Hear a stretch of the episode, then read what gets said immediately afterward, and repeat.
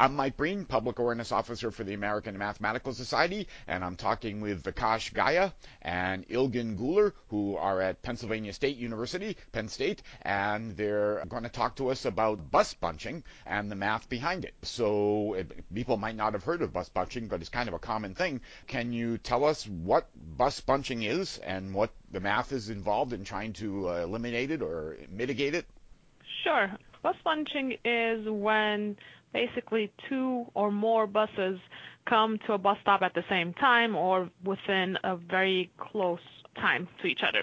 And often, you know, buses are supposed to have regular headways and just kind of spread out over the system. However, bus bunching is often observed. You'll be waiting for a bus and you'll see that bus come with the exact same one right behind it, and that's what we call bus bunching.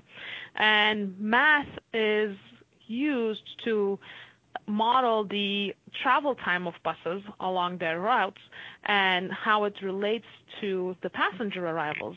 And these mathematical models reveal that a lot of the issues that cause bus bunching have to do with how passengers arrive to bus stops and that it's actually a problem that is difficult to solve in the sense that it occurs just naturally. Uh, so by that I mean that when a bus, for some random reason, starts to run a little bit behind, what happens is that there are more passengers that wait for that bus. So when that bus arrives, it spends just a little bit longer picking up all those passengers, and then it's just a little bit more later to its next bus stop. And as this continues, this bus falls further and further behind its schedule. While this is happening, the bus behind it is picking up less and less passengers because the bus in front is carrying most of the load. So eventually what ends up happening is that the bus in the back catches up to the one in the front because at some point it's either picking up very few, one or two passengers at a stop, or even starts skipping stops because there are no more passengers to be picked up. So just with some random fluctuations in passenger arrivals or bus travel times, bus bunching can be caused. And math can be used to both identify this problem, identify why it's caused, and also it can be used to control bus bunching.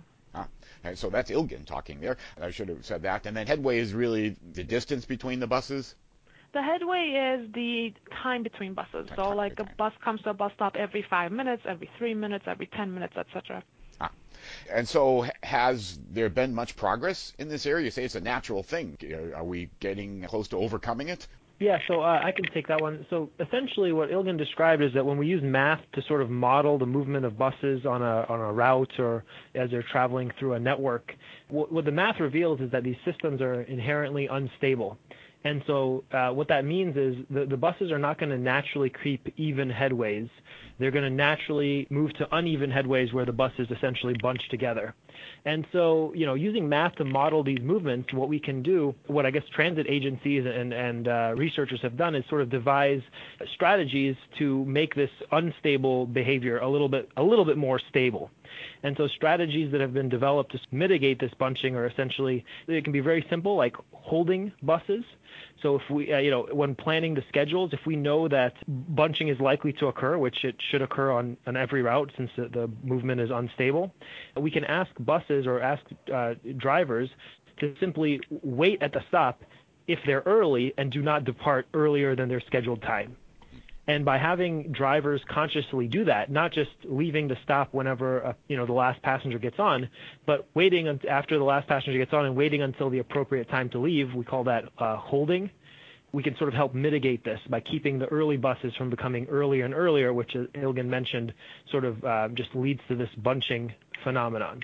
And so transit agencies build in a little bit of extra slack into their schedule one, to allow the early buses, make sure they wait at the stops. And then two, if a bus is late, there's a little bit of slack into the schedule so that the bus has some time to essentially catch up and, and remain on schedule if it gets a little bit behind. Does that make sense? Yes, it does make sense. With the models you're talking about, are they always discrete models or are they sometimes discrete, sometimes continuous? So the models are can you know there's a variety of ways to model uh, buses moving along a route, but the easiest way is to model the movement of a bus from one stop to another. And so in that case, we can model it in a discrete way. You know, the time from one stop, or I guess that would be a continuous variable, the time from one stop to another. Mm-hmm. So we can, you know, sort of discretize points along a route, you know, essentially the stops, and then model the movement of buses as they travel from one stop to another both of you work in transportation. What are you uh, researching now or, or, testing techniques in bus bunching? So I, I, can, I can start and then let, maybe let Ilgin um, okay.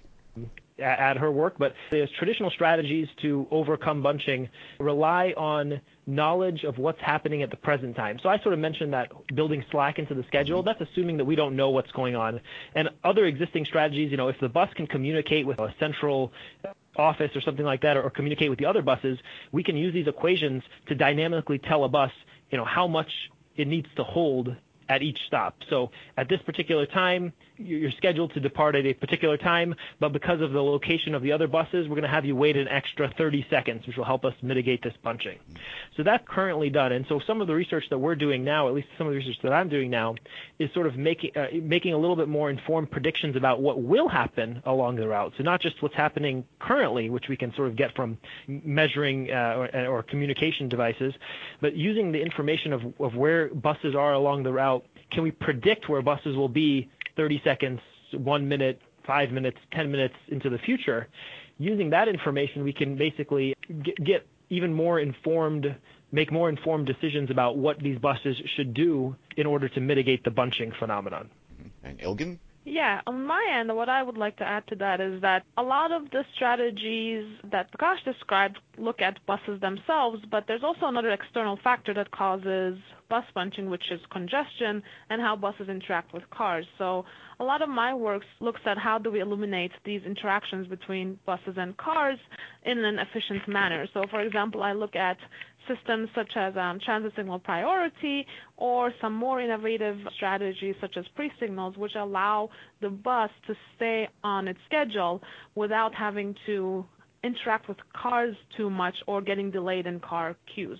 So this can help at least eliminate some of the variability in bus travel times that cannot be controlled by other strategies.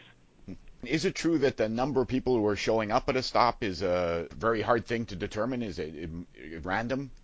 Passenger arrivals are essentially are definitely a, random process. And so, you know, when, when Ilgin mentioned sort of modeling buses as they travel along the route, she, she sort of started with the, you know, if once a bus gets behind or once a bus gets early. So once a bus is late or once a bunch is early, once a bus gets early, and that can happen for a couple different reasons. And so one of the reasons is what Ilgin mentioned, congestion just an accident on the road, an extra red light or something like that, the bus becomes late, and then okay, now now we're in trouble. And something else that can happen is in the passenger arrival process, which is set itself is random. The number of people that arrive at any time is a random variable, and also the time it takes for a passenger to get served is also random. Some people just jump on the bus and it's very fast. Some people have to pay, you know, pay the driver, which takes a little bit longer. If there's uh, someone with special needs like a wheelchair, that's that's a longer time spent at the stop. And so these factors are all random and, and they all contribute to sort of keep making a bus get off schedule.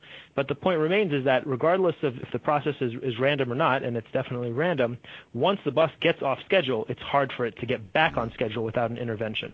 Huh. So that, that's a lot of explanation about this problem. It's very interesting. Is there anything either of you would like to add? Nothing on my end. I mean, I think we've covered the, the highlights of, of uh-huh. this problem. It's still an active area of research. Researchers and, and, transit agencies are still trying to solve it. If you go to any bus stop or any, any bus route, you'll find that buses are, are bunching today. We've known about this as a, as a field for a very long time, but it's a difficult problem to solve, and it just stems from the fact that bus routes are inherently unstable systems. And when you have an unstable system, trying to get it to behave in a predictable way is very difficult, or at least a desirable way is difficult. And Ilgin, is there anything you'd like to add? Nothing really. It's just adding on to what Vikash said. That I think what might end up solving the problem is applying a lot of the strategies all together, like applying strategies that are directed towards keeping bus headways equal and adding strategies such as the ones that I mentioned to reduce the interactions of buses with cars and just kind of a combination of all of these might be able to solve the problem. But even then, I don't think there's ever going to be a guarantee that buses won't bunch. Even on, for example, dedicated bus lanes, bus bunching is still observed, which is pretty interesting. Ah, well, thank you both for talking to us. That's uh, Ilgin Guler, who was just talking, and Vikash Gayah, who is the uh, male voice that isn't mine. And uh, both are in the Department of Civil and Environmental Engineering at uh, Pennsylvania State University. Ilgin and Vikash, thanks very much. Thank you. Thank you, Mike.